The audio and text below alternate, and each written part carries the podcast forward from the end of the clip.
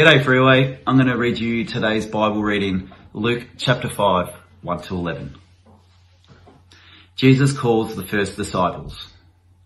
On one occasion, while the crowd was pressing in on him to hear the word of God, he was standing by the lake of Gennesaret, and he saw two boats by the lake, but the fishermen had gone out of them and were washing their nets. Getting into one of the boats, which was Simon's, he asked to put out a little from the land. And he sat down and taught the people from the boat. And when he had finished speaking, he said to Simon, Put out into the deep and let down your nets for a catch. And Simon answered, Master, we toiled all night and took nothing. But at your word, I will let down the nets.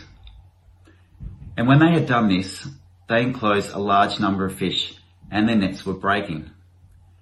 They signaled to their partners in the other boat to come and help them. And they came and filled both the boats, so they began to sink. But when Simon Peter saw it, he fell down to Jesus' knees saying, Depart from me, for I am a sinful man, O Lord.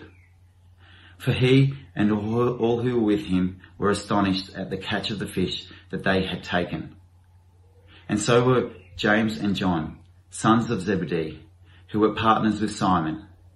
And Jesus said to Simon, Do not be afraid from now on, you will be catching men. And they had brought their boats to land. They left everything and followed him.